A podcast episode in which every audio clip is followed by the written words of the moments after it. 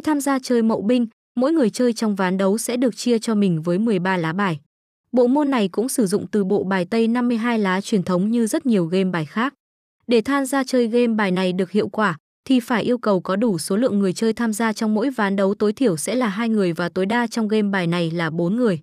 Sau khi đã được chia về cho mình mười ba lá bài đó, thì người chơi sẽ thực hiện việc bốc bài và sau đó nghiên cứu thật kỹ lưỡng về binh bài của mình sao cho tạo ra cho mình một chiến thuật riêng sao cho hợp lý nhất.